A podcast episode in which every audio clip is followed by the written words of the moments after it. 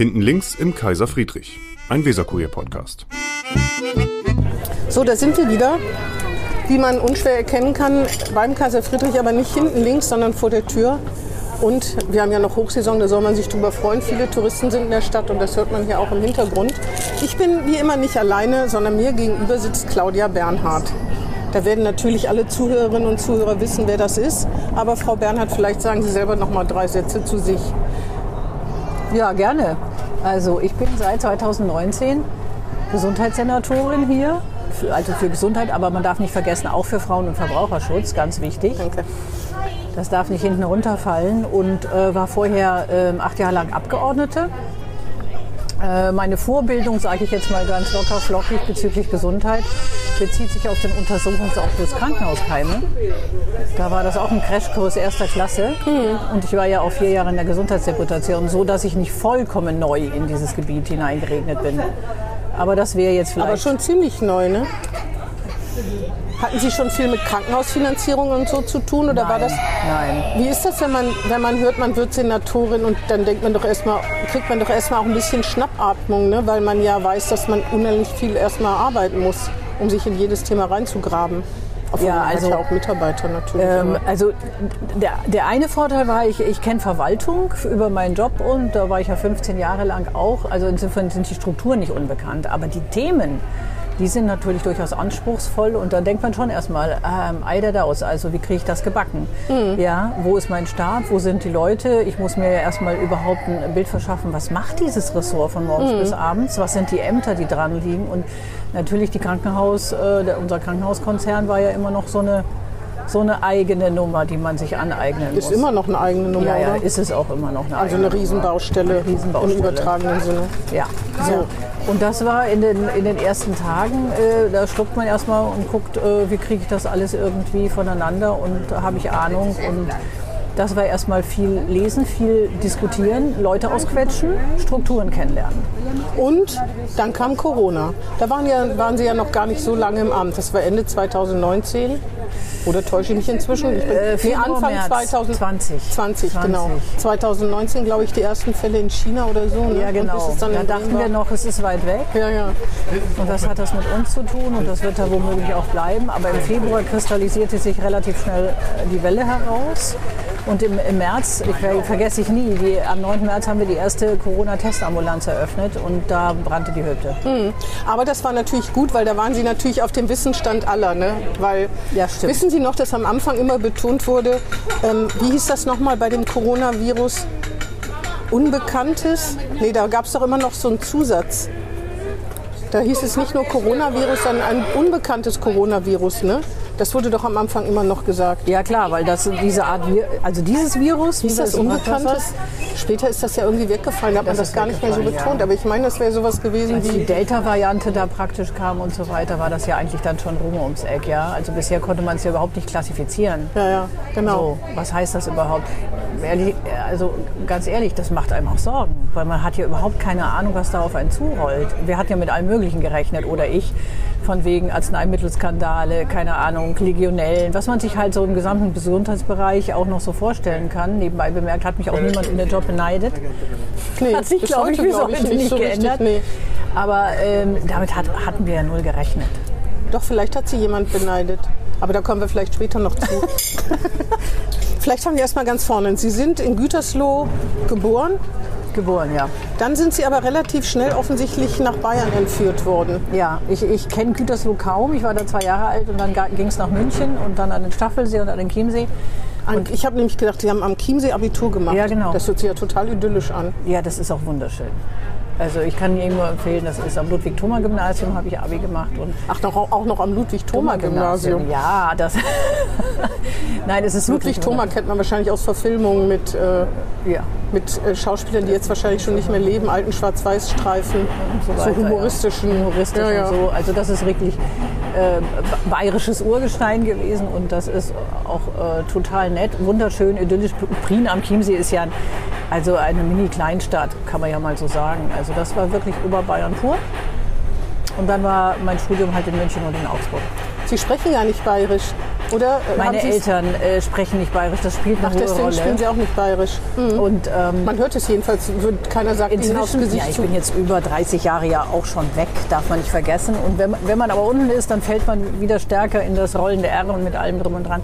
Aber das äh, so richtig bayerisch gesprochen habe ich nie. Ihr Lebensgefährte ist doch Christoph Speer, ne? Dem hört man das aber schon ein bisschen mehr an, oder bilde ich mir das nur ein? Ich weiß nicht, mir- ich weiß es nicht, ich kann es nicht mehr objektiv beurteilen. Er sitzt jetzt auch nicht daneben, nicht- kann sich nicht wehren. Aber ich habe gedacht, da würde Ja, der ist ja in mehr Augsburg geboren und der Ja. ist ja richtig äh, Der tatsächlich gebürtig. Urbayer Ja, sozusagen. Mhm. mhm, Schwabenland. Jedenfalls, genau, Sie haben in äh, München und Augsburg studiert. In Augsburg haben, haben sich auch kennengelernt. Und was verschlägt einen dann nach Bremen? Ich glaube, Sie haben erst im Umland gelebt und dann sind Sie aber nach Bremen gezogen. Ich glaube, ähm, Ihr Lebensgefährte hatte mal gesagt, ähm, Sie hatten auch mit Berlin geliebäugelt, ähm, aber dachten, mit Kind ist das nichts. Und wie kam es dann, wie kam, kamen Sie dann auf Bremen? Eigentlich zufällig. Also es war Hamburg, Berlin, Bremen war also Ach so. es war die war völlig klar, wir gehen raus aus Bayern. Wegen der bayerischen Politik? Wegen der bayerischen? Politik, ja. Ah, ja. Ernsthafterweise schon. Also Jetzt hört man hier, wie nebenan in der Goldschmiede irgendwas gehämmert wird. Aber ist ja eigentlich auch ganz schön. ja, die sind Ja. am Werk, die Ja, arbeiten. genau. Nicht nur wir. Ja, genau. Ähm, ja, und ich meine, wir Das ist aber schon eine krasse Entscheidung, ne? dass man wegen der, der bayerischen Politik, der CSU-Politik, vermute ich mal, dann tatsächlich das Land verlässt. Also es hört sich irgendwie schon... Ja, es ist schon eine ziemlich äh, eine Kehrtwendung gewesen. Ich meine, gut, wir, wir haben Geschichte studiert, wir waren beide politisch engagiert. Ich war sehr in der Frauenbewegung unterwegs und ähm, das ist in Bayern wirklich eine Herausforderung. Ja, auch die katholische Kirche hat da nach wie vor ein Standing. Entwicklungsland ist doch schön. Kann man viel erreichen. Ich meine, klar, man weiß, wo der Feind steht. Das, da haben Sie recht. Das ist wirklich wahr. Man hat riesige Betätigungsfelder. Ja, also die, die Szene, sag ich jetzt mal, die, die, äh, ähm, die äh, das bekämpft hat, die ist da auch durchaus mit Haare auf den Zähnen unterwegs gewesen. Muss man auch, sonst wird man ja, von, verschafft man sich gar kein Gehör. Ähm, aber wir haben dann gesagt, nee, ist nicht. Äh, wir versuchen es wirklich woanders. Und das war erstmal ein Sprung ins kalte Wasser. Ähm, ist auch nicht so ganz einfach, insbesondere gerade mit Kind, aber Wo haben Sie denn im Umland gewohnt zuerst? äh, in Fischerhude und Ottersberg. Ah ja, Aber wirklich nur kurz. ist nix, war das Dorf nix? Das ist äh, total äh, äh, in Ordnung mit allem drum und dran, aber äh, ÖPNV-mäßig eine Ja, ja, Katastrophe. ja, ja. Und wenn man davon äh, abhängig ist, dass man abends dann spät noch nach Hause will, war das auf die Dauer nicht zu machen. Und das hat sich bis heute nicht großartig verändert. Nee, Obwohl Sie seit 30 Jahren, ne, seit 91 sind Sie ja in Bremen. genau. Muss man sagen, ich habe noch mehrere Sachen gefunden, die haben sich leider gar nicht geändert. Seitdem Sie damit zu tun gehabt haben, habe ich gemerkt. Sie, haben, Sie waren Redakteurin, also wir waren Kollegin bei der Bundeskoordination international, wie heißt Entwicklungspolitische? Aktionsgruppen. Ja, Ja, ja. BUKO, ne? Ja. Gibt's das noch? das gibt's noch. Weil ich habe nämlich die Links bei Wikipedia, die waren alle tot. Die Links, die Ja? da aufgeführt werden. Ja, Das dann war- kümmert sich keiner um diesen Artikel, Ja, schätze das, ich mal. das ne? glaube ich auch. Weil Ja. Das gibt es schon noch, das gab es auch die ganze Zeit noch. Wir haben ja dann hier, ähm, also alles, was mit Entwicklungspolitik äh, zusammenhängt. Im Inland wird das insbesondere von der evangelischen Kirche gefördert oder war da zumindest immer so. Mhm. Und ähm, angeschlossen war da die Agrarkoordination, die war in Bielefeld, die, Mhm. die Rüstungskampagne, die war in Bremen. Ach, nein, deswegen die- war das in Bremen. Die, die Agrarkoordination war, war, war, war in Hamburg, die, ähm, die Geschäftsstelle war in Hamburg und in Bielefeld war die, ähm, genau, die, die, die Pharmakoordination, die im Grunde genommen das praktisch die Pharmafirmen entsprechend aufs Korn genommen haben. Das waren so die Schwerpunkte und dann gab es ja immer den Kongress. Das ist ja ein Verband, der äh, drei, 400 entwicklungspolitische Initiativen unter Ganz sich- unterschiedlicher Art, ganz, unterschiedlich. unterschiedliche Themen habe ich gesehen. Ja. Aber in Bremen konnten Sie dafür arbeiten, obwohl der Sitz der BUKO oder gab es hier so eine. Gibt's Hier auch war so die Zeitung. Ach, die Zeitung. Ach, die hat eine eigene Zeitung. ja. Ach, das wusste ich gar nicht. Ja, ja, Ah, ich fing damals beim Forum an und ähm, das war dann 92 und mein, mein erster Einsatz dafür war dann in Rio. Ah, verstehe. Das heißt, Redakteurin, die hätten auch eine journalistische Laufbahn weiterverfolgen können. Wäre wär auch möglich gewesen, hätte sich ja auch in diese Wei- Richtung entwickeln können. Aber da hatten Sie nicht so, so ein Interesse. Naja, Sie dürfen eins nicht vergessen, das ist alles ein Hand, äh, Hand in den Mund Job. Wir hatten sehr viel Förderprogramme, man musste ununterbrochen die Anträge schreiben, waren immer befristet. Und äh, irgendwann habe ich gesagt, nee, ich brauche da ein, ein, anderes Standbein, ein verlässlicheres. Und damit bin ich dann äh, in der Behörde gelandet. Mhm. Verstehe.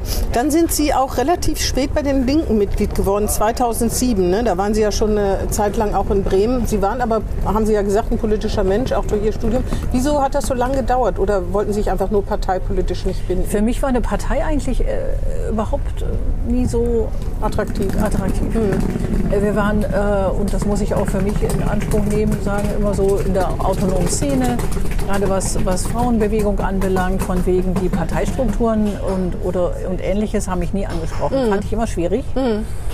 Ähm, da haben sich auch die richtige Partei ausgesucht, ne? Waren Sie da für Parteitage? Zumindest, also ich bin seit 1999 in Bremen, die ersten Parteitage von WSAG und PDS. PDS, ja. Das war ja dann die Fusion 2007. Oh, da war immer was los. Also wer wirklich Unterhaltungsprogramm wollte, der äh, musste zu diesen Parteitagen gehen. Ne? Ja, im Grunde genommen kommt man da über ganz komische, schräge Wege rein.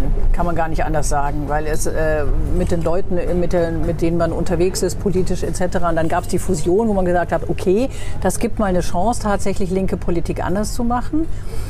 Wenn wir diese Verzahnung gut hinkriegen, dann wäre da eigentlich einiges zu bewegen. Ähm, Sie werden selber wissen, dass 2007 und als man dann das erste Mal in die Bürgerschaft gekommen ist, war, war das ja kein einfacher Einstieg. Da gab es ja mehr oder weniger irgendwie Auseinandersetzungen en masse. Und ich bin eigentlich eingetreten, auch ein Stück weit unter, unter der Überschrift, liebe Leute, wir müssen das hier richtig machen. Das geht so nicht, dass man sich nur irgendwie selber das Leben schwärmt und sich äh, mehr oder weniger auf die Füße tritt. Und da gab es ganz üble Auseinandersetzungen. Ja, ich weiß. Ja, und da wäre es ja wirklich mal ein bisschen... Äh, Bodennähe und Pragmatismus für, für, für die anderen Menschen, für die man eigentlich angetreten ist, angesagt. Das war so die Initialzündung. Naja, und dann ja, und das Schicksal seinen Lauf. Mhm. Aber die Linken haben ja immer noch unheimlich mit sich zu kämpfen, hat man so ein, den Eindruck. Ne? Ich meine, irgendwie ist es einerseits erfrischend, solche Leute wie Sarah Wagenknecht, aber andererseits die, lieben die Linke es mit sich selbst irgendwie zu hadern und das auch öffentlich auszutragen. Ja, es ist, es ist enervierend und wirklich fürchterlich. Also was die Bundespolitik zum Teil für eine Performance auf, auflegt, finde ich ähm, ausgesprochen unangenehm. Wir sagen zum Teil schon immer, macht ihr, bleibt uns vom Leibe, sage ich jetzt mal ein bisschen zugespitzt. Also die ja. sollen hier im Wahlkampf nicht auftauchen. Und wir machen, wir machen hier wirklich unsere Politik, die wir für richtig halten. Und damit sind wir bislang ja hier in Bremen auch gut gefahren. Ja, das stimmt. Aber die Linke hat es im Moment wirklich schwer. Ne? Viele Wahlkampfverluste, extrem im Saarland, hat wahrscheinlich schon was mit Herrn Lafontaine auch zu tun. Ja, ne? klar. Was halten Sie denn von Herrn Lafontaine? Sind Sie froh, dass er weg ist? Also ausgetreten ist? Ausgetreten. Der Zeitpunkt war nicht so günstig, kann man mal ganz ehrlich das sagen.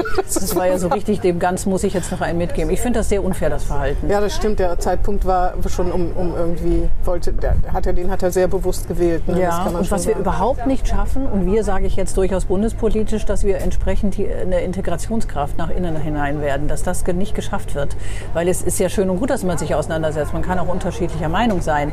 Aber dass das immer in eine solche hassintensive äh, Variante abgleitet, das ist mhm. wirklich tödlich. Aber das ist auch wirklich ist interessant, warum das so ist, weil ich finde, Sie haben recht. Eigentlich ist es, finde ich, gut, dass nicht alles glatt gebügelt ist nach außen, weil es gibt natürlich auch Flügel in jeder Partei. Das, es gibt ja auch Streit in jeder Partei.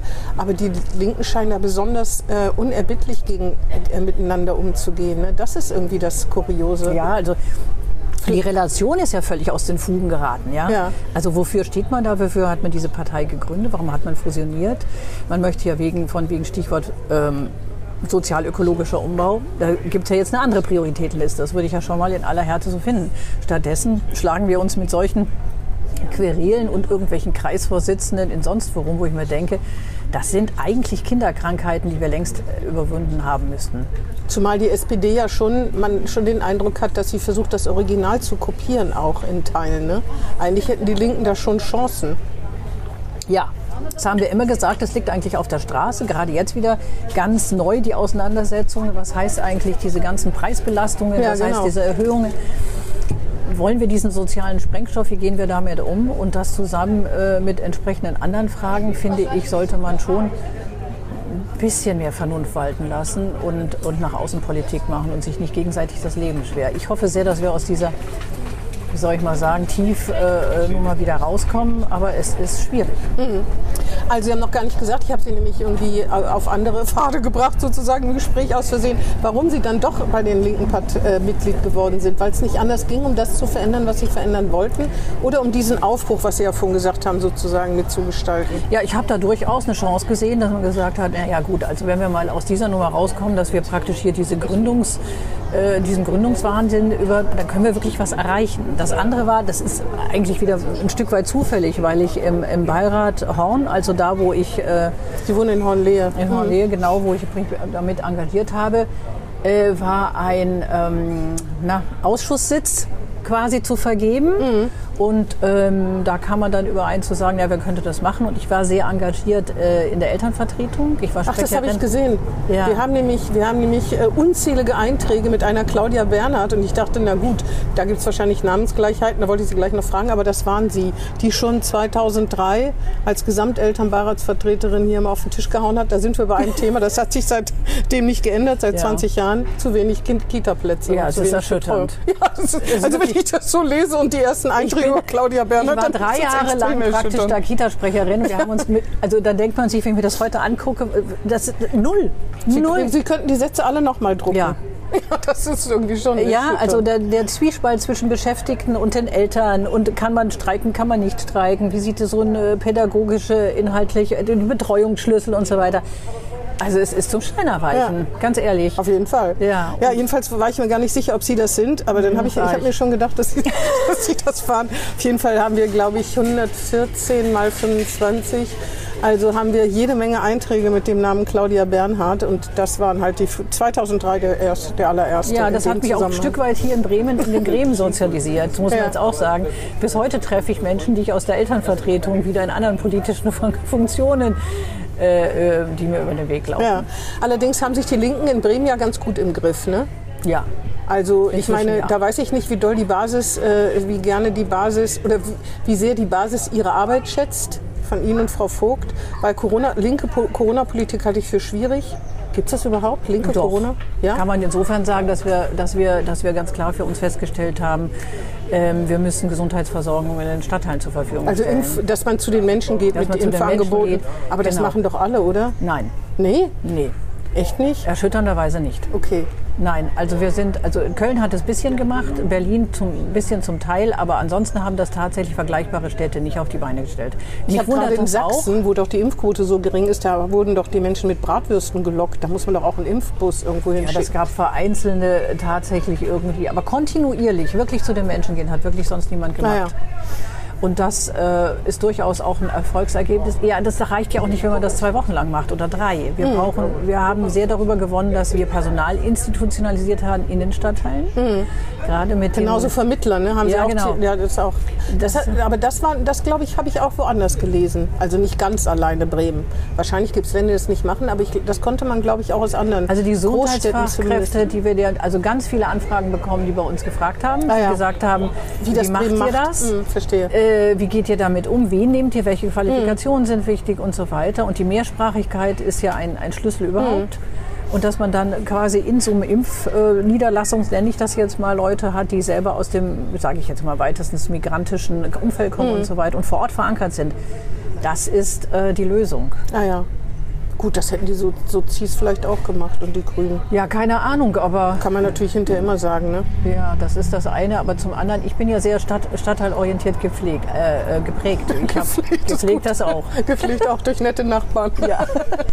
Dass ich ja mit den Stadtteilprogrammen gerade bei den WIN-Gebieten zu, viel zu Mhm. tun hatte. Und da, da wird einem deutlich, also wenn man den Leuten dann nicht auf die Füße tritt und vor Ort und ihnen das Angebot macht, hat man keinen Erfolg. Ist ja bei der Verbraucherberatung ganz genauso. Mhm. Da haben wir ähnliche Erfahrungen gemacht. Ähm, ich habe gelesen, das fand ich interessant, Sie sind 2011 in die bremische Bürgerschaft eingezogen mit 153 Stimmen. Das ist doch, Personenstimmen. ja, aber das Ja. ist toll, ne? Dass man 153 Stimmen gereicht haben. Das liegt natürlich an der Partei. Das reicht ja nicht, das ist ja Quatsch. Äh, Ja. Ich war ja praktisch nie. Also da, da sind Sie an einem interessanten Punkt, weil das ja immer so Okay, heißt von klären Sie es auf. Diese Personenstimmen-Fetischismus, den finde ich zum Teil auch schwierig, weil wir sind alle da drin Mhm. über die Partei, weil es die gibt. Kein Mensch würde selber sich einen Sitz, mal abgesehen, sage ich mal, von den Spitzenkandidaten, könnten ihren eigenen Sitz rekurrieren. Also da braucht man, glaube ich, äh, kommt drauf an, was es ist, aber man braucht zwischen 10.000 und 12.000 Stimmen um einen eigenen Sitz äh, zu rekurrieren. Das können die wenigsten. Aber dann immer zu sagen, ich habe ja keine Ahnung was. äh, 5000 5000 wenigstens. Stimmen und das Superklasse und so weiter, ist alles schön und gut. Aber da haben wir auch von der geschlechterpolitischen Seite ja eine massive Auseinandersetzung, weil es immer heißt irgendwie, je Mann, desto mehr Community und desto mehr Personenstimmen und desto mehr Chancen. Je Mann, Je Mann. tatsächlich. Ja, das war insbesondere, als wir 2015 das Personenwahlrecht ja immer noch hatten. Äh, da war das ja massiv. Da sind ja praktisch, äh, da hatte sich der für die Frauenbeteiligung sehr verschoben, verschlechtert. Und die Nachrücker waren, ich glaube, 14 Männer, die dann praktisch damit reingekommen sind über die Personenstimmen, als sonst reingekommen wären. Das ist eine Auswertung, äh, die haben wir im Zuge des Paritätgesetzes und wie geht man damit um, äh, natürlich auch mal angeführt. Wir haben ja, es ist ja inzwischen in Bremen so, dass die äh, Personenstimmen nicht mehr das gleiche Gewicht haben. Es wurde ja nochmal Ja, reformiert. reformiert und ein bisschen leider. verändert. Nee, ist gut. Ja, weil sie im Parlament waren. Aber ich würde sagen, Nee. ich als Wählerin finde es gut. Äh, schlechter als vorher. Ich, kann mehr, ich kann, konnte mehr anfangen mit meinen Stimmen.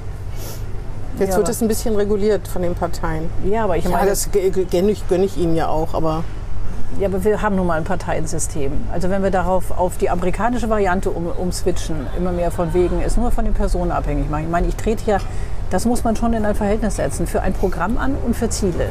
Und eigentlich, eigentlich, eigentlich sollte es egal sein, wer es dann vertritt. Ich weiß, das ist unrealistisch, so ist es nicht. Aber äh, das sollte schon eine gewisse Waage halten. Deswegen, ich bin da nicht so ein Fan von. Nee, nee, ich weiß. Aber ich glaube, dass man das als Parlamentarier tatsächlich anders sieht als als Wähler, weil tatsächlich, wenn im Hinterzimmer, so wurde es ja immer gesagt, die Kandidatenlisten aufgestellt werden, dann muss man damit Vorlieb nehmen. Aber der, der in meinem Viertel unheimlich viel macht, den ich ganz toll finde, den pushe ich halt mit Personalstimmen. Und es kommen ja einige in die Bürgerschaft, die sonst nicht reinkommen würden, weil sie irgendwie abgestraft worden sind oder vielleicht auch nicht abgestraft Ja, worden sind so, oder sich hinten so zwei anstellen Seiten, müssen aber wenn so. Sie äh, eine gute Community haben, einen Sportverein und ich weiß nicht was, äh, dann können Sie auch sagen, naja, ob Alles- das jetzt der Weisheit Ja. letzter Schluss ist, um, um das zu featuren. Ich finde, wir haben momentan so eine ganz gute Zwischenlösung. Ich bin ja Realistin, ja. Wir werden das nicht zurückdrehen können, das sehe ich auch so. Nee. Aber es war ganz klar, gerade jetzt bei der Auswertung äh, zum Parité, um zu sagen, wie kriegen wir die Gleichberechtigung umgesetzt, da ist das mit dem Personenwahlrecht natürlich eine Schwierigkeit, die man nicht aushebeln kann. Weil da kann man ja nicht sagen, äh, stell eine quotierte Liste aus. Geht nicht. Nee, aber wenn mehr Männer gewählt werden, dann ist es halt so. Dann kann man das bedauern und sich fragen, warum, aber da muss man es einfach hinnehmen, finde ich schon. Na, aber wenn wir so drauf wären, dann müssten wir im Patriarchat viel hinnehmen, wo wir mit der Quote versuchen, dagegen zu halten. Ja, die Quote finde ich auch nicht gut. Ach, sehen Sie, also da haben wir jetzt mal ganz unterschiedliche Auffassungen. Das macht ja auch nichts. Man kann das auch gerne mal lang und breit diskutieren, aber äh, das stimmt. Das, das hebelt die Quote, deswegen begrüße ich das ja auch, weil wenn eben Männer gewählt werden, Naja, die Parteien selber hätten eigentlich die Aufgabe zu sagen, wir haben da ein Auge drauf, wie sind die Ressourcenverteilung. Und wir haben auch ganz klar, hier kann niemand mit der dicken, dickeren Brieftasche kommen und sagen, seine eigenen Plakate drucken. ja, das ist ja das man amerikanische. System, das wün- wünscht man sich nicht, dann Nee. natürlich nicht. Nee. So, also Das stimmt schon. Obwohl die dicke Brieftasche, wenn Leute wirklich von Tür zu Tür gehen und Rosen verteilen oder so, Naja, das ist eine Zeitressource. Das ist auch eine oder ganz auch eine Zeitressource. Das ja, ist wieder stimmt. die nächste interessante Frage. Ja, ja. Und da beißt es ja schon auch die gesamte Basisvereinigung, Kreistag und Co. Wir leiden alle darunter, dass wir keinen Frauennachwuchs haben. oder, oder nur Rentner werden dann gewählt. Menschen mit viel Zeit und Ja, das stimmt. alte weiße Männer. Naja, da gibt es aber, müssen auch- sie nicht sein. da Genau. aber auch viel Frauen. Ja, das stimmt. Ja, da müsste man vielleicht auch nochmal drüber. Den Zeitfaktor habe ich noch gar nicht drüber nachgedacht, das stimmt. Ja, Sie selber können da zum Beispiel nicht so viel machen, wenn Sie einen Senatorinnenposten haben. Ne? nein, da ist es ja sowieso schon äh, eingeschränkt Sie nehmen darüber sich Urlaub für die Wahl. für die Wahl. naja, das, das wird sowieso heikel, weil man sagen kann, also läufst du da jetzt als Linke rum oder läufst du als Senatorin rum? Also das kann man ja für sich gar nicht mehr so, kann ja keinen Wahlkampf als Senatorin machen, das geht ja nicht. Naja, das machen alle, oder? Eigentlich ja. Also wenn der Bürgermeister keinen SPD-Wahlkampf machen wird, dann würde ich mich schwer wundern. Oder Herr Imhoff. Ich meine, Ja, das ist ja. nochmal ein beson- besonderes Problem. Ne? Ja, stimmt. Ja. Stimmt. Was halten Sie davon? Nichts? Das kann, kann man das trennen? Präsident von allen zu sein? Das wissen doch alle. Also dass man meine, das nicht kann. Dass man das nicht kann. Und man, man kriegt das eigentlich geistig doch nicht auseinander. Also ich meine, man muss bestimmte Formalia, äh, was Finanzen und Ressourcen und was äh, verwende ich für was, das muss man natürlich beachten. Da gibt es Leitlinien. Aber von dem, äh, wie die Person wahrgenommen wird, kann ich niemand sagen, ah, du, jetzt ist dir aber klar, da steht jetzt nur Dingens, Dingens. Das klappt Ja, ja, doch stimmt. nicht. Aber das ist beim Landesvater so ähnlich. Ne? Ja, das ist so ähnlich. Ein bisschen anders, weil natürlich ähm, der Präsident der Bürgerschaft noch überparteilicher sein muss. Das- Ja, aber sehen Sie, bei. Frau Merkel da hat man auf die Plakate nicht Bundeskanzlerin geschrieben. Nee, Macht das die, stimmt. Mhm. Das macht die CDU dann nicht. Also da, da gibt es schon immer so, Aber sie war ja auch Parteivorsitzende. Und das sind die beiden ja nicht. ja, aber ich meine, nur, wenn man dann Landesrat und Bürgermeister Ja, draufschreibt oder so, also muss man sich überlegen. Also Ja, das da stimmt. muss man zumindest ein bisschen sensibel sein. Und wo wir schon beim Bürgermeister sind, der hat ihnen ihren Job geneidet, weil ich finde, dass der in Talkshows zum Beispiel hat er eigentlich immer ihre Politik gut für sich verkauft. Da habe ich manchmal gedacht, wenn ich Frau Bernhard wäre, dann fände ich das nicht immer so toll. Sie werden jetzt nicht sagen, weil Sie ein freundlicher, höflicher Mensch sind, der in einer in einem Senat sitzt und gut mit äh, Herrn Bovenschulte wahrscheinlich sonst zusammenarbeitet. Aber ich habe manchmal gedacht, wenn der da so über unsere wahnsinnige Impfquote und wie toll Bremen alles macht, habe ich gesagt, hä, das ist doch eigentlich Frau Bernhard, die da sitzen müsste. Haben Sie das nie gedacht? Naja, man hat da schon ein bisschen gespaltenes Verhältnis dazu. ne? Das möchte ich ganz ehrlich einräumen. Auf der anderen Seite ist es so, wir haben eine gute Arbeitsteilung hingekriegt. Und hier innerhalb Bremen kann ich mich nicht beschweren. Das Feedback, was mir entgegengebracht worden ist, Ja. war, äh, äh, das, das war schon äh, tatsächlich, das, also das hat wirklich uns als Ressort und mir gegolten. Aber Das in der Außenwirkung ist Herr Bovenschulte unglaublich viel, hat in Talkshows nur mit diesem Thema rumgesessen. Ne? Das muss man sagen. Und da war die Arbeitsteilung für mich. Frau Bernhard schuftet und macht das. Und der arme Herr Fuhrmann, ihr Sprecher, oder wahrscheinlich alle, haben arbeiten müssen ohne Ende. Der Herr Fuhrmann hat mir so leid getan, auch teilweise. Weil man denkt ja, wenn man Sprecher im Gesundheitsressort wird, klar, man hat zu tun. Aber so zu tun, quasi rund um die Uhr, der hat jetzt auch sehr lange Urlaub. Ne? Wahrscheinlich, weil er gar nicht anders weiterarbeiten könnte, habe ich Naja, schon gedacht. ich muss sagen, also ich finde, dass unser Bürgermeister mit seiner Gesundheitssenatorin sehr gut gefahren ist. Ja, das ist ein sehr freundlicher, fast schon euphemistischer Ausdruck dafür, dass er sehr von ihr profitiert hat. Und dann habe ich noch gedacht, ich weiß gar nicht, ob Ihnen das schwer über die Lippen kommt, das, was die Impfquote, auch wenn die sich hinterher als, ne, viele Niedersachsen sind auch geimpft worden, obwohl das ja auch nicht schlimm ist, geimpft ist Ich geimpft. meine, die laufen ja auch hier rum. Genau, die laufen auch hier rum und können Leute anstecken. Und trotzdem habe ich gedacht, dass man manchmal auch vergessen hat zu sagen, mit, ohne die Wirtschaft wäre es auch nicht so glatt gelaufen, jedenfalls am hab- Anfang. Oh, Das habe das hab ich getan. Manchmal habe ich das immer das Ja? wurde so weggedrückt. Nein, so. nein, Nee? nein, nein, absolut nicht. Ich habe das auch immer zurückgespiegelt. Ich habe die auch noch mal gesondert eingeladen. Wir hatten das im Rathaus noch mal extra und so weiter Feedback. Die waren auch entsprechend. Also ich habe das immer erwähnt und ich finde das auch toll. Ja. Das möchte ich auch an der Stelle Weil sonst, sagen. ging- dadurch ging es ja so ganz schnell am Anfang. Ne? Wir haben wahnsinnig voneinander gelernt. Also mich ergriff immer der blanke Neid, weil die können ja bestimmte Dinge viel schneller bewegen, als die Verwaltung Ja, ja, das klar. kann.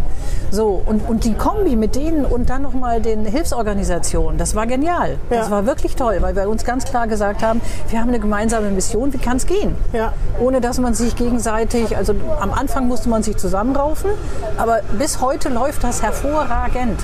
Und das hätte man gerade den Linken, ne, dass man eher denkt, oh, hier bleibt weg. Ne? Und ihr wollt ja nur selber davon profitieren, aber so war das gar nicht. Das ist eigentlich ein Vorzeigebeispiel, dass es da gar keine Ressentiments gab. Ja auch nicht auf Seiten der Wirtschaft, die nicht gesagt haben, nee, mit den Linken, da haben wir keine Lust zu. Nee, Oder nee war, war total gut. Und ich meine, das hängt an Personen, das ist so. Und äh, da habe ich auch immer gesagt, finde ich total große Klasse, wenn wir uns da äh, eine entsprechende Arbeitsteilung hinkriegen, von wegen, wir haben da die Mütze auch für die Medizin, ihr macht praktisch mit Infrastruktur.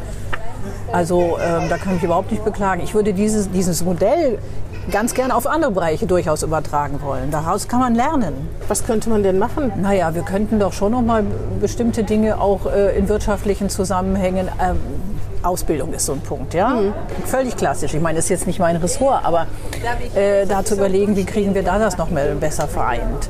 In der gesamten Gesundheitswirtschaft ist noch viel Musik drin. Wir sind jetzt beispielsweise auch mit der Handelskammer noch mal viel enger im Austausch, wie man eigentlich bremische Unternehmen und, und unsere Krankenhäuser da noch mal ein bisschen zusammenschweißt und so weiter. Man muss ja nicht immer in die Ferne schweifen.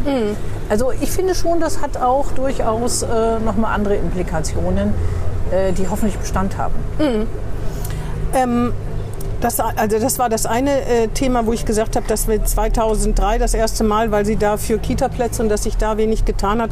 Das zweite ist, das haben Sie auch gesagt, glaube ich, dass Sie in, ziemlich früh auf einem Parteitag, dass die soziale Spaltung Sie bewegt und deswegen sind Sie bei den Linken. Mhm. Hat sich leider, das war ist erst vor zehn Jahren, glaube ich, gut zehn Jahre gewesen, aber hat sich leider auch nicht überhaupt nichts getan. Naja, oder? ich meine, man darf ja auch nicht vergessen. Ähm Erstens mal ist in der Opposition, zum anderen ist das ein tiefes Schiff. Landesparteitag war das 2010, äh, vor elf Jahren. Äh, vor elf Jahren, ja, schauen Sie mal. Wir Quatsch, haben uns doch einigermaßen sogar. rangerobbt. Hm. Ähm, wir sind da in einigen äh, Reformbedarfen massiv unterwegs. So ist es ja nicht. Also Stichwort äh, Tariftreuevergabegesetz, Mindestlöhne etc. Das ist ja so ein Punkt.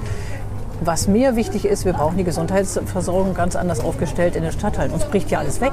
Hm. Wir kriegen keinen Nachwuchs in den Praxen. Äh, die Krankenhäuser haben höchste Probleme. Also wir brauchen eine ganz andere äh, Struktur von ambulanten Angeboten. Und diese Struktur, die müssen wir relativ flux äh, implementieren. Das ist ein Teilbereich.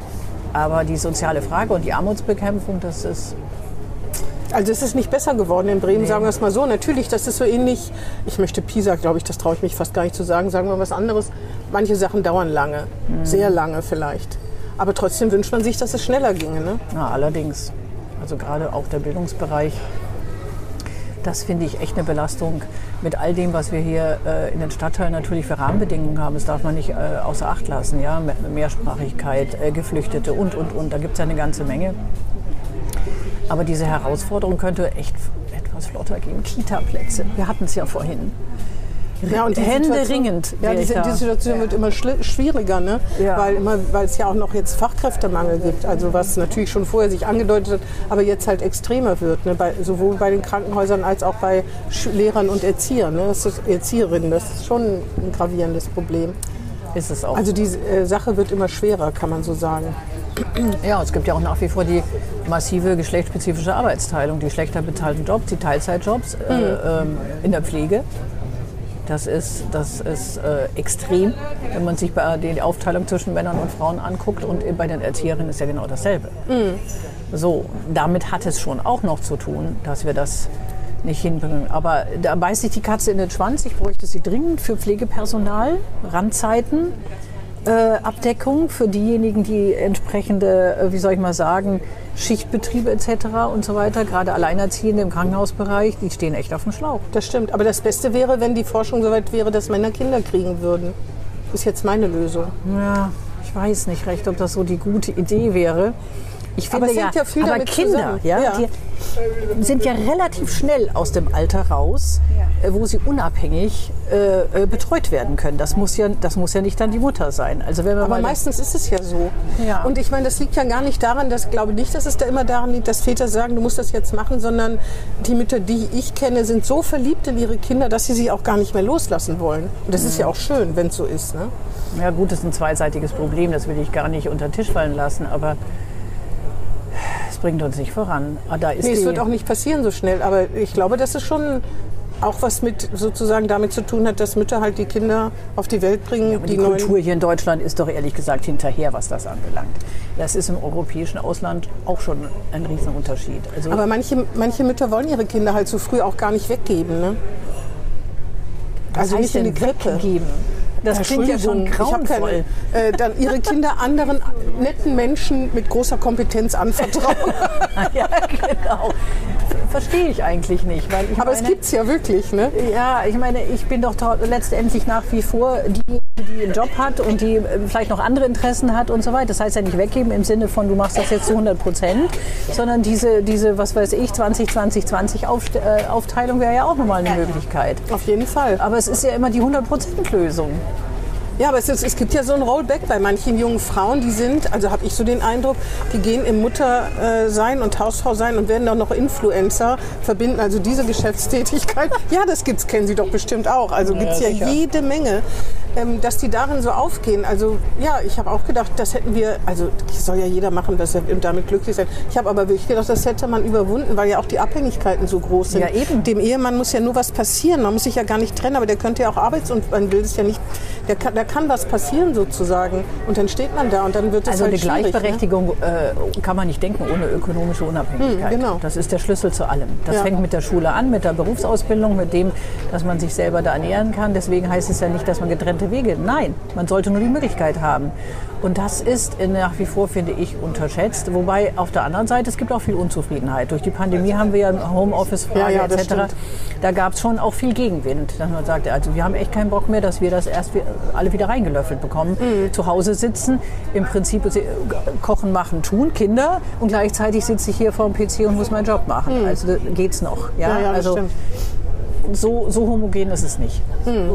Ja, das stimmt. Aber jedenfalls, da ist auch noch relativ viel zu tun, weil manche Familien oder klassischen Rollenbilder einfach auch noch da sind, auch bei jungen Menschen. Ne? Ja, ja, klar. Das ist Wir sagen einfach, wir wollen das so und wir finden das halt so gut. Und da muss man sich ja nur in sozialen Netzwerken oder im Trash-TV oder so umgucken.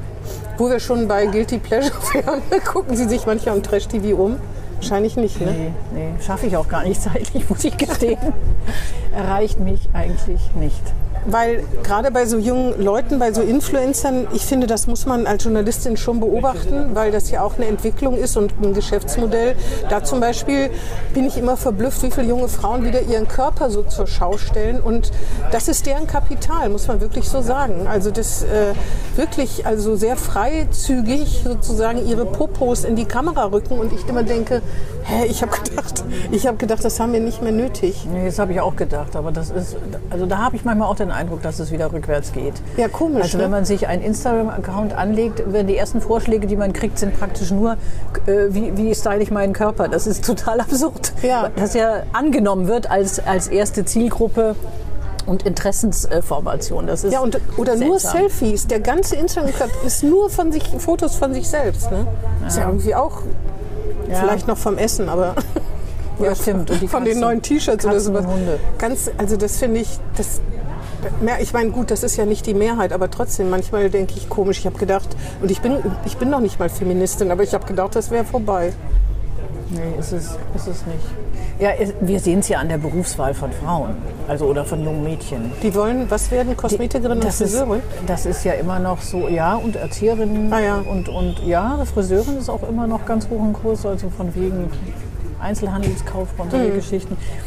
Ja, interessant, ne? Das hat sich seit Jahrzehnten nicht geändert. Ja, und in den MINT-Fächern sind, sind Mädchen auch irgendwie nicht so oder sind weniger als Jungs, obwohl die ja die gleiche Leistung bringen könnten mit Sicherheit. Ja, klar. Aber Sie sind ja Feministin. Wie kriegen wir das denn in den Griff? Was Ja. muss passieren? Ich war, ich war ja acht Jahre. Vorsitzende des Gleichstellungsausschusses. Also ich bin verzweifelt an, an den immer gleichen Auswertungen. Und dann hatten wir ja Projekte, Modellvorhaben, MINT-Fächer und so weiter. Oh. Hier, Hundetreffen. Aber wirklich. Der, der Kleinste ist am lautesten. Ja, das stimmt. die, sind, die sind ganz ruhig, die beiden Großen. Ja, aber ich glaube, solange wir praktisch die ähm, menschennahe Berufe, nenne ich es mal so, nicht besser bezahlen, wird sich Ja, das nichts stimmt. ändern. Also ich kann ja auch nicht alle dazu verdonnern, macht jetzt Informatik oder so, das ist ja auch Nee. Blödsinn. Da wäre ich zum Beispiel raus. Ne? Ja. Ich weiß So. nicht, ob Sie so in so einem, ich könnte da nicht arbeiten, bin ich mir relativ sicher. Naja, also das fängt ja schon in der Schule an und mit allem drum und dran und so weiter. Aber das, das hat wirklich damit zu tun, was werde ich da, wie, wie, wie, viel Geld verdiene ich und wenn wir da nicht aufbrechen, wird sich das auch nicht verschieben. Dann gehen Männer da nicht hin. Ja. Gibt es denn, wenn, wenn wir jetzt äh, sagen, dass in vielen, äh, vielen Themen, wo Sie sich engagieren, da sind natürlich Fortschritte gemacht worden, da gibt es Projekte und jeder Einzelne oder jede Einzelne, wo sich das anders entwickelt, ist ja ein Plus. Man darf ja nicht immer denken, es muss sich sofort die ganze Gesellschaft verändern. Das ist ja sowieso nicht möglich. Aber wo hat sich denn richtig, wo gab es Riesenschritte oder leben Sie damit, dass Sie immer denken, Mann, ich muss hier an den gleichen Themen seit Jahrzehnten irgendwie arbeiten und dann würde ich sagen, woher nimmt man den Langmut? Oder ist Politik immer Langmut? Politik ist immer Ah, ja. Langmut, das ist mit Sicherheit richtig. Man muss da in großen historischen Epochen denken. Aber ähm, man muss ja sagen, es gab ja schon Schübe. Wir haben eine hohe weibliche Beteiligung gehabt jetzt in der Klimafrage, darf man nicht vergessen. Das ist äh, durchaus richtig. Wir machen tatsächlich auch endlich, endlich, also die Kehrseite der Pandemie hat ja auch einen Vorteil. Also da gab es ja durchaus jetzt eine Wahrnehmung zu sagen, Gesundheit hat einen anderen Stellenwert. Mhm. Wir müssen da anders ran. Das muss letztendlich sehr viel mehr Prophylaxe sein. Wir brauchen eine andere Finanzierung. Das kann nicht nur über die Ökonomie laufen, mhm. wenn wir es um, um Gesundheitsversorgung gibt. Also solche Schübe gibt es schon immer. Auf der anderen Seite haben Sie recht, geht mir auch so. Ich denke, es gibt einen hohen Unzufriedenheitsfaktor, aber einen nicht so ausgeprägten Auseinandersetzungskonfliktfaktor. Mhm. Ja, also da würde ich mir durchaus erwarten, auch was äh, in den Krankenhäusern anbelangt und die, das Engagement, da, da ist es hier in Bremen, finde ich, äh, da ist etwas Luft nach oben sich für seine Rechte sozusagen auf den Tisch zu haben, zu sagen, hier Leute, macht ja. mal. Oder kommen wir zu dem Thema, was Ihnen vorgeworfen würden, dass Sie gegen bei einer Demonstration, ich weiß gar nicht bei welchem Krankenhaus das war, aufgerufen haben, dass gegen Herrn Strehl irgendwie demonstriert werden soll. Im Juni war das, ne? Hat die CDU Ihnen vorgehalten, Sie würden sozusagen... Naja, das ist ein bisschen, ein bisschen anders gewesen, weil ich gesagt habe, ich bin als äh, Gesundheitssenatorin, bin ich nicht Gesellschafter des, äh, ähm, der Gesellschaft der Geno, das ist Finanzen. Und ohne, ohne Finanzen geht da keine einzige Entscheidung. Das ist das eine. Aber was ich auch in der Runde gesagt habe, ist, liebe Leute, äh, die Gesundheitssenatorin kann nicht allein agieren.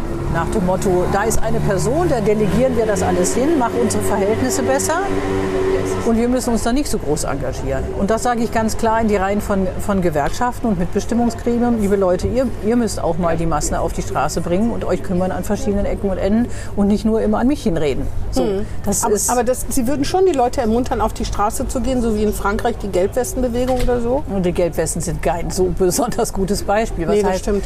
Es ähm, geht mir darum, dass man sagt, wir wollen die Strukturen verändern. Was heißt, äh, ob das jetzt äh, Arbeitsbedingungen sind, Tarifverträge und so weiter äh, sind, da muss man äh, auch auf der Matte stehen. Das ist nicht nur auf die Straße gehen, sondern dass man sich innerhalb seiner Struktur da auch so engagiert, um das zu kanalisieren und auch klar einzufordern. Und da passiert meiner Meinung nach zu wenig. Mhm. Der gewerkschaftliche Organisationsgrad in unseren Kliniken ist nicht so hoch. Nee, das ist interessant. Ich kann mich an eine einzige Pflegedemo erinnern vor ein paar Jahren. Mhm. Da haben ja sehr viele, sind da sehr viele Pflegerinnen waren da auf der Straße, kann ich mich noch daran erinnern. Aber das ist relativ selten, ne? Genau. Als ob man so sagen würde, die haben so viel zu tun, ja. weil sie die alten Leute, die zu Pflegenden auch nicht äh, im Stich lassen wollen, dass sie das nicht machen. Es ist immer eine Problematik mhm. da drin, weil man hat ja mit, einer, mit Patienten, Patientinnen zu tun, das genauso auch im Kita-Bereich mit den Kindern. Ich kann mhm. ja praktisch meine Kinder nicht im Stich mhm. lassen oder meine Patientinnen. Mhm. Das kann ich sehr gut verstehen. Mhm, aber das hemmt auf der anderen Seite, ja, ja, genau, aber das hemmt auf der anderen Seite aber gewisser, ich nenne das jetzt tatsächlich Kampfkraft, ja, um das, um bestimmte Dinge durchzusetzen. Und das abzuwägen ist schwer. Es ist dann, äh, was weiß ich, in bestimmten Produktionszusammenhängen einfacher, das eben einfach mal liegen zu lassen, weil man weiß, man macht, man bringt ja keinen Menschen zu hm. Schade. Ja, ja, ja, stimmt. Und da gibt es ein hohes Verantwortungsgefühl. Absolut. Das ist absolut respektabel, das ist richtig. Das ich auch, ja, ja, das stimmt. Ähm, aber das ist das Dilemma. Ja, ja, das stimmt. Vor allen Dingen, es kommt zu diesem Aufopfern sowieso hinzu, ne? weil so ein Beruf genau. ja wirklich aufopfernd ist. Und zu der Bezahlung mit diesen Personalausstattungen und so, das weiß man ja auch. Ne? Das stimmt. Ja, interessant. Das, ja, das, deswegen, ja, man müsste es, man müsste es irgendwie anders organisieren. Ne? Petitionen einreichen oder so, da wo man eben dann sagen sie ja, man muss ja nicht unbedingt auf die Straße gehen. Nein, man muss das auch in den inneren Strukturen entsprechend ja, ja, klar machen und so. Und ich finde, wir haben mit Bestimmungsgremien, wir haben ja durchaus eine Struktur dafür. Das muss man ja dann nicht selber auf die Straße, sondern dann kann man das dort ganz klar artikulieren. Mhm. Und das ist ähm, sehr eingefahren und aus meiner Sicht noch nicht ausgelotet. Mhm. Das ist hier zu schwach. Mhm, das stimmt. Ja. Kommen wir vielleicht noch mal zu der Privatperson, Frau Bernhard. Da erfährt man ja ganz wenig. Wahrscheinlich absichtlich. Über ein offenes Buch. Ja, das fang, damit fangen wir jetzt an. Was, was haben Sie denn für Hobbys? Heimwerken. Heimwerken? Ah, ja. erzählen Sie. Ich habe eine ganz äh, hervorragend ausgestattete Heimwerkstatt. Ja. Also Sie schreinern und bauen Vogelhäuschen, Möbel und sowas? Ich kann, ich kann Fliesen legen, habe ich auch, mal rauf und runter gemacht. Ich mache praktisch das alles selber. Das ist toll. Ja. Fliesenlegen finde ich schon echt beachtlich, weil ja, das ist gar doch. nicht so einfach. Ne? Also Jedenfalls nicht, wenn es gerade sein soll. Fliesen, also toll, Fliesenlegen ist wirklich klasse.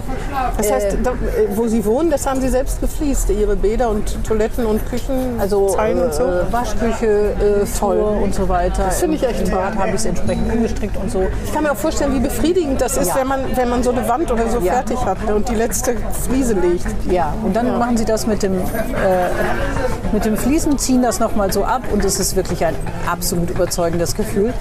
Wer hat Ihnen, Entschuldigung, wer hat Ihnen das beigebracht? Oder ist das, äh, selbst, sich ja, selbst beigebracht? Das ist selbst, Autodidakt? zugeguckt und, und, und ähm, selbst beigebracht. Und ähm, das Ganze fing an, dass ich mir gedacht habe, ich will doch keinen Mann fragen, dass er mir ein Loch in, in, in die Wand. Ich brauche meine eigene bohrt. Ja, ja, Bohrmaschine. Ja, das war der Einstieg. Ja. So, und ich habe inzwischen eine Bohrmaschine, entsprechende Schleifmaschinen, Stichsägen. Bohrmaschine habe ich auch. So und äh, Stichsäge habe ich nicht. so, was man da so braucht. Ähm, und ja, das mache ich. Und von wie ein Gartenhaus bauen, klar, das macht man dann auch selber. Wenn Ihnen bei Ihnen was kaputt geht, reparieren Sie das dann? Ja. Oder schrauben Sie dann auch die Spülmaschine auf und so? Ja. Wow, Mache ich. das finde ich echt beachtlich. Und Doch. nur damit Sie nicht abhängig sind um- vom Nachbarn. Naja, Aber es könnte eine Nachbarin sein, ne, die man auch fragen kann, kannst du mal ein Loch Ja, aber bohren? da finde ich ja, äh, wie soll ich mal sagen, dann geht es bei mir neugemäßig durch. Es gibt ja inzwischen die tollen Tu- Tutorials überall. Das Ja, ist ja total klasse. Genau, Da muss man das aufschrauben. Wie funktioniert das Ding? Das will ich wissen. Auch wenn Sie praktisch ähm, Elektrosteckdose brauchen und so weiter. Das Einzige, wo ich wirklich Respekt vor habe, was, was, was man echt nicht also aus dem Handgelenk schüttelt, das ist Verputzen. Das ist eine hohe Kunst. Echt? Ja. Ah ja. Eine gerade Wand hinkriegen, nur mit dem Put. Das ist total klasse. Haben Sie aber auch schon versucht? Habe ich, na klar. Ist ein bisschen schief geworden. ist ein bisschen Ja. schief geworden, aber, aber das ist, äh, ja. Und für, verführt dazu, dass natürlich alle immer kommen und sagen, mach mir diesen, mach mir den. Ich habe jede Küche eingebaut. Immer von wegen ausgeschnitten, angeschlossen, Spülmaschinen dazu und so weiter. Also das kann ich alles, ja. Ja, aber jetzt hätten Sie ja gar keine Zeit mehr großartig, Das ist oder? tragisch, ja. Ja. Äh, manchmal ärgert mich das auch richtig, dass man gar nicht mehr so die Zeit für das alles Aber hat. wenn Sie gestresst sind, gehen Sie dann in Ihren Heimwerkerkeller und machen mal eben ein kleines Vogelhäuschen oder so? Also es ist immer genügend kaputt im Haus. Ach so, ah, ja. Ja. dass Sie dann irgendwas Ja, reparieren. ja, dass ich dann irgendwas repariere. und das, das hilft beim Stressabbau Das hilft sozusagen? beim Stressabbau. Ja. ich brauche dann auch meine Ruhe. Ich will ja niemand, der da noch rumspringt und so weiter. Und dann wird besorgt und welche Dübel und welche Schrauben. Das ist, das ist toll. Ja, ich kann mir Ja. das vorstellen, dass das so ähnlich ist wie Kochen, weil man so seinen Gedanken nachhängen Ja. kann und die, die Hände halt irgendwas zu tun haben. Ne? und dann entsprechende äh, Multitool-Geräte mit verschiedenen Aufsätzen, die man dann entsprechend verwenden kann. Also da. Das heißt, man tut ihnen Gefallen, wenn man ihnen tolles Werkzeug schenkt. Ja, immer. Haben Sie auch diese Dinger, wo das Akku für ganz viele Geräte, wo man es für ganz viele Geräte benutzen kann? Ja, habe ich auch, aber nicht als Akkuversion, sondern tatsächlich immer noch mit, mit Kabel. Also da ja. gibt es, also ich will jetzt für keine Re Firma-Reklame machen, aber da gibt es ganz tolle Sachen, die entsprechend irgendwie ja auch professioneller sind. Das ist toll. Das Wenn Sie in den Baumarkt toll. gehen, dann stehen Sie bei den Geräten und äh, denken, wow, ne? Ja. Es gibt ja zwischen Bohrmaschine und Bohrmaschine Aber hallo. riesige Unterschiede. Ich habe mal so einen Kurs mitgemacht in einem großen Baumarkt. Ich glaube, das war Fliesenlegen für Frauen oder Dü Dübeln für Frauen oder sowas. Das war sowas von totkomisch. Aber man hat, man hat wirklich ganz viel da gelernt, weil die meisten trauen sich nicht. Und dann musste man halt, so eine Fliese muss man ja manchmal durchschneiden. Ja. Äh, und das muss ja gerade sein und da muss man da irgendwie so draufhauen und dann knackt die so. Ne? Ja, genau. Muss Und man so an, mit, ich mit so einem Fliesenschneider. Ne? Und da war das natürlich so, dass da so viel kaputt gegangen ist, also so viel schlecht auch gemacht worden ist. Aber man würde ja zu Hause gar nicht anfangen. Also das hat, war wirklich interessant. Man konnte da einfach vor sich hin bohren und Fliesen kaputt machen, weil ja nichts passieren konnte. Das hat wirklich viel geholfen. Und da wurde natürlich verkaufstechnisch dann auch die tollen, tollen Bohrmaschinen vorgestellt, die man, dann lernt kaufen sollte. viel. Ja, auch was, was Verputz und Mörtel und entsprechend Zement an und die Zusammensetzung von verschiedenen Sachen Mhm. ist, ist schon toll. Ja. Äh, können Sie auch Heizung anbringen und sowas? Nein, also so. das mit Wasser und, und Sanitär, das habe ich ja da tatsächlich noch nicht ausprobiert. Also die Sache von Für die Rente ist das vielleicht was. Sich dann Aber die ganz in dem Moment, Sachen- wo Sie mitkriegen, ah, da sind Schimmelecken, da muss man das anders machen, Sie brauchen viel mehr Kalkbeimischung und so weiter. Also Ah. da solche Geschichten, das, das immer. Aber tatsächlich Heizung gewechselt habe ich tatsächlich noch nicht. Das ist wahrscheinlich auch wird das wirklich äh, schwer, also auch schwer, überhaupt schwer, ne? Eine Heizung allein, alleine von geht das wahrscheinlich komplett nicht Wasser mehr. abdrehen Ja, und ja, dann muss genau. man praktisch die Dinger da Aber bei Starkstrom wäre bei mir schon Schluss. Ja, ist auch eine heikle Sache. So. Ja. Das stimmt. Also Starkstrom würde ich auch nicht machen, wird auch mal schwer von abgeraten, sich da als Laie dran zu Mhm. Aber Sie begeben. machen es trotzdem. Bei so einer Steckdose kann ich nicht widerstehen. das ist so. Ja. Gibt es sonst noch was? Also lesen, Fernsehen machen Sie ja wenig, ne, weil Sie keine Zeit haben. Kino. Kino, ah. Was war der letzte Film? Ist mir zurzeit auch nicht so gelungen, äh, dass man das hinkriegt, aber alles, was so in, in, in Richtung, ähm, also zum Teil Science Fiction, aber auch sowas wie Elvis. Ah ja. Mhm. Sowas äh, finde ich, find ich total spannend und interessant. Und wenn es sonst gibt, äh, irgendwelche Polit-Thriller. Ah ja. Da sind ja inzwischen irgendwie auch die Serienanbieter etwas, äh, etwas besser aufgestellt. Da gibt es da ganz interessante Sachen. Also nicht nur Kino, sondern auch Netflix, also Ja. Serien wie House Sowas- of Cards oder sowas. Ja, genau. Ah, ja. Sowas ist klasse. Ja, das stimmt. Ähm, so Spider-Man und so Trashfilm oder so? Nee. Weniger. Nee. Auch Ja. Fantasy ist so gar nicht mein Zugang. Ja. Nee, ich, hab, ich äh, tue mich auch echt schwer mit auch zu lesen. Und lesen? Wahrscheinlich, das schaffen sie dann nicht mehr, ne? Nein, das habe ich heute gerade wieder festgestellt. Äh, so Thriller und Krimis wären es, aber ich fange ja irgendwie jedes Buch äh, 15 Mal wieder von vorne Ja, ja, an. das- weil man ich nicht, vergessen- ja, weil ich nicht ja. dazugekommen bin, Ja. sondern dann, dann liest man halt irgendwie doch noch das Pflegegesetz am Abend im Bett, ja. Das ist kein Krimi. ja. Oder welche Vereinbarung kommt schon wieder vom BMG, weil man das am Tag wieder nicht untergebracht hat und deswegen ähm, hat das immer so schlechte Karten zur Zeit. ja. Macht es Ihnen denn Spaß? Noch Ihr Amt? Na, immer nicht. Das ist, geht ja gar nicht. nicht. ne? Doch, aber ich finde es immer noch total faszinierende Herausforderung, wenn man sieht, äh, an bestimmten, was weiß ich, wenn man in Stadtteilen unterwegs ist, was hat man da vorangebracht, was hat funktioniert. Das ist toll.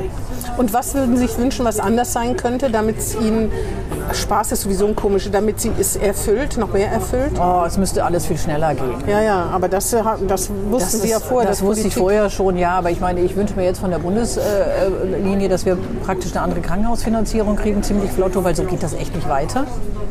Das ist ein, ein ganz großes Manko, dass wir endlich mal eine Grundversi äh, Grundfinanzausstattung wieder bekommen für, für Geburtshilfe, für Pädiatrie, für Notaufnahme. Müsste man nicht die Fallpauschale abschaffen? Ja, Das habe ich schon nie verstanden, wie man auf die Idee kommen kann, dass die Krankheit bei ganz unterschiedlichen Menschen gleich sein kann oder so halbwegs das ist, gleich. das ist ein ganz mieses System, ja, was da letztendlich, äh, manche sind ja immer noch stolz drauf und das Problem ist, wir können nur diese Fallpauschalen nicht ganz abschaffen, sondern wir müssen sie, sind jetzt gezwungen, sie aus sich heraus zu reformieren.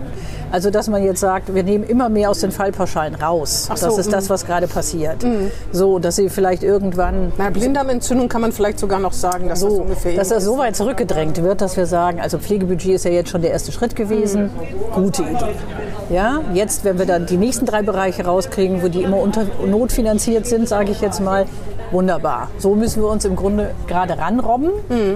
Und das, äh, hoffe ich, geht entsprechend weiter. Aber da bräuchte es wirklich einen Quantensprung. Das ist Also man versteht ja, dass hier mal eingeführt worden ist, weil das, weil das so aus dem Ruder gelaufen ist.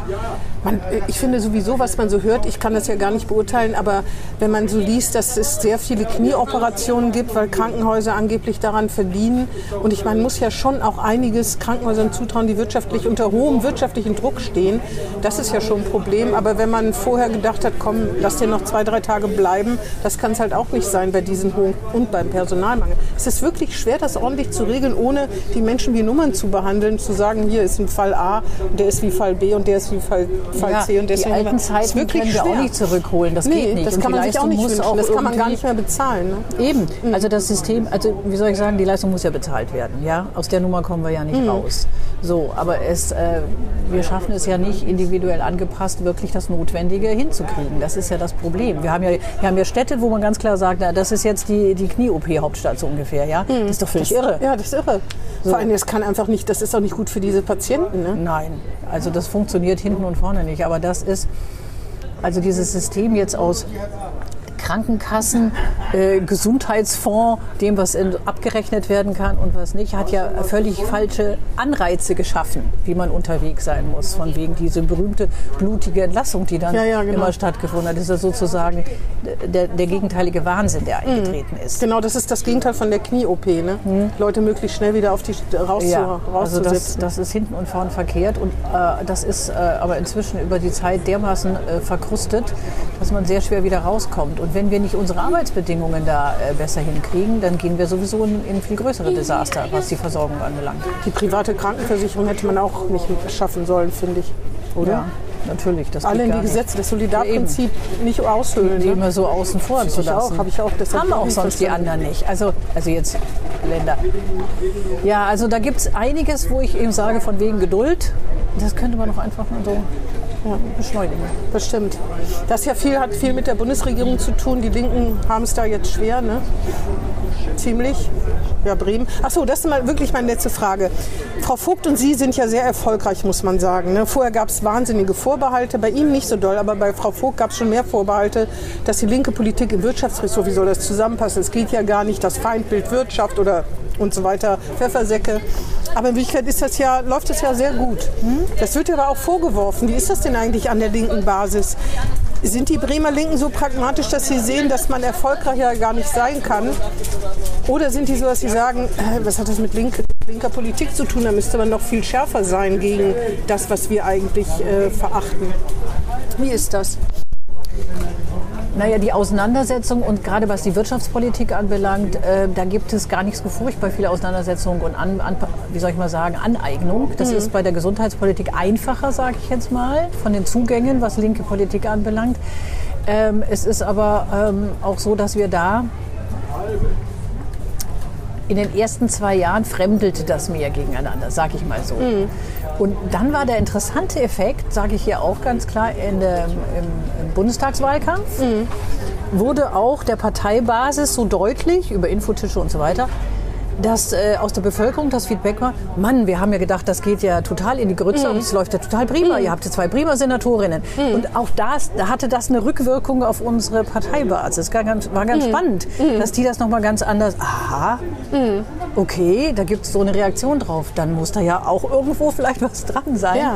Und ähm, das hat sich jetzt ganz gut zusammengefügt, weil das äh, war, glaube ich, auch nochmal ein Effekt, der äh, der ganz nützlich war. Und ich meine, wie gesagt, das hatte ich ja vorhin schon angesprochen, von wegen äh, Tariftreue und Vertrag, Ausbildungsumlage. Das sind ja so neuralgische Themen, äh, die ja durchaus äh, mit den Linken verbunden werden. Und äh, ich glaube, dass das äh, jetzt auch von der ba Parteibasis mhm. akzeptiert wird. Mhm. Ausbildungsauf können wir auch noch mal lange diskutieren, weil ich das nicht verstehe so richtig in dieser jetzigen Situation. Das hätte man vor 20 Jahren machen sollen. Aber egal, das können wir uns ja gerne noch mal treffen. Es gibt ja Themen ohne Ende. Das stimmt. das ist ja vielleicht, das ist, aber das stimmt. dass wenn man, wenn man die linke Gesundheits, die linke Politik noch genug herausstreichen kann, mir war das gar nicht so bewusst, ähm, was Corona Corona-Politik betrifft, das mit den Impfbussen und so, dass das sehr bremisch ist. Ich ja. hatte das eben schon aus anderen, äh, äh, anderen Städten und Ländern auch gesehen, aber es kann sein, dass die das bei Ihnen, also in Bremen abgeguckt hatten. Das kann gut sein, das will ich gar nicht äh, verhehlen. Und wenn man das dann hervorstreichen kann und es vielleicht nicht Herr Bovenschulte macht, in den Talkshows, in den, in den Talkshows. überregionalen Zeitungen und so, dann ist der würde ja nicht, äh, der würde ja wahrscheinlich dann doch nicht auf die Idee kommen zu sagen, das ist der Verdienst unserer linken Gesundheitssenatorin. Naja, Gesundheitssenatorin nicht vom vielleicht schon. aber nicht vom, vom Wahlkampf. Ja, aber das war, das war nochmal ganz interessant, dass das wurde schon überregional wahrgenommen. Und Herr Gysi hat sie auch so gelobt. Ach, tatsächlich? Hm. Ja, okay. Also einmal in einem Interview mit mir hat sie gelobt, aber er hat sie auch im Bundestag mal nicht gelobt, in einer Rede. Ne? Ah ja, stimmt, okay. Hm. Ja, aber was ich ganz spannend fand, das wurde dann schon durchaus ähm, dokumentiert, aber das von wegen, von wegen Linke wurde nicht in den Zusammenhang gebracht. Das haben die Medien äh, dann hinten runterfallen lassen. Das, waren, das hat der Bovensschuld hinten, runter, hinten runterfallen lassen. Die Medien haben leider das nicht äh, noch nachgetragen. Ja, ja. gut, dass wir es jetzt noch mal betont haben. Ja, aber ich meine, es lag eigentlich auf der Hand. Naja, die Initialzündung war ja damals, dass wir die Inzidenzen, die durch die Decke gingen äh, oder besonders hervorstachen, auch in den entsprechenden Stadtteilen. Und die haben ja, uns ja, dann stimmt. zu Recht auch gesagt, liebe Leute, also äh, macht mal was. Ja, das, das ist eure verdammte Verantwortung. Und das haben wir uns echt zu Herzen genommen und sind dann dem hinterher. Und äh, das hat sich, äh, finde ich, sehr gut ausgezahlt. Mhm. Machen sich eigentlich Sorgen über den Herbst? Ich habe jetzt so das Gefühl, wenn es eine Sommerwelle gab, ist doch das Gute, dass das sozusagen nahtlos weitergeht und nicht nach nach einem Tiefpunkt nochmal in die, sehr in die Höhe schießt. Ja, dem, dem ist zu hoffen. Aber wir ja. wissen es nicht, wie weit sich dieses blöde Virus nochmal irgendwie zu irgendwas aufschwingt. Der große Unterschied ist, wir sind impftechnisch sehr viel besser aufgestellt. Und im Unterschied zu letztem Jahr sind wir bei Standby. Das darf man auch nicht vergessen. Also mhm. man hat ja doch genügend Fehler gemacht und Erfahrungen gesammelt. Gut, niemand kann wissen, was tatsächlich um die Ecke kommt. Keine Ahnung. Aber ähm, was die Ausgangssituation ist, die ist äh, mit Sicherheit besser als letztes Jahr. Gut, das ist doch ein sehr gutes Schlusswort. Dann kann ich mich nur bei Ihnen bedanken, Frau Bernhard. Hat mir sehr viel Spaß gemacht. Das Danke mit dem Heimwerken war wirklich, das war die größte Neuigkeit für mich. Das finde ich aber wirklich bewundernswert, muss ich schon sagen. Ich ja. wünschte, ich könnte das auch, aber ist ja nie zu spät. Ne? Eben, genau. Versuchen Sie das auch. ja, vielen Dank. Danke ähm, auch. Und tschüss an die Zuhörerinnen und Zuhörer. Tschüss. Tschüss. Das war Hinten links im Kaiser Friedrich, ein Weserkurier-Podcast.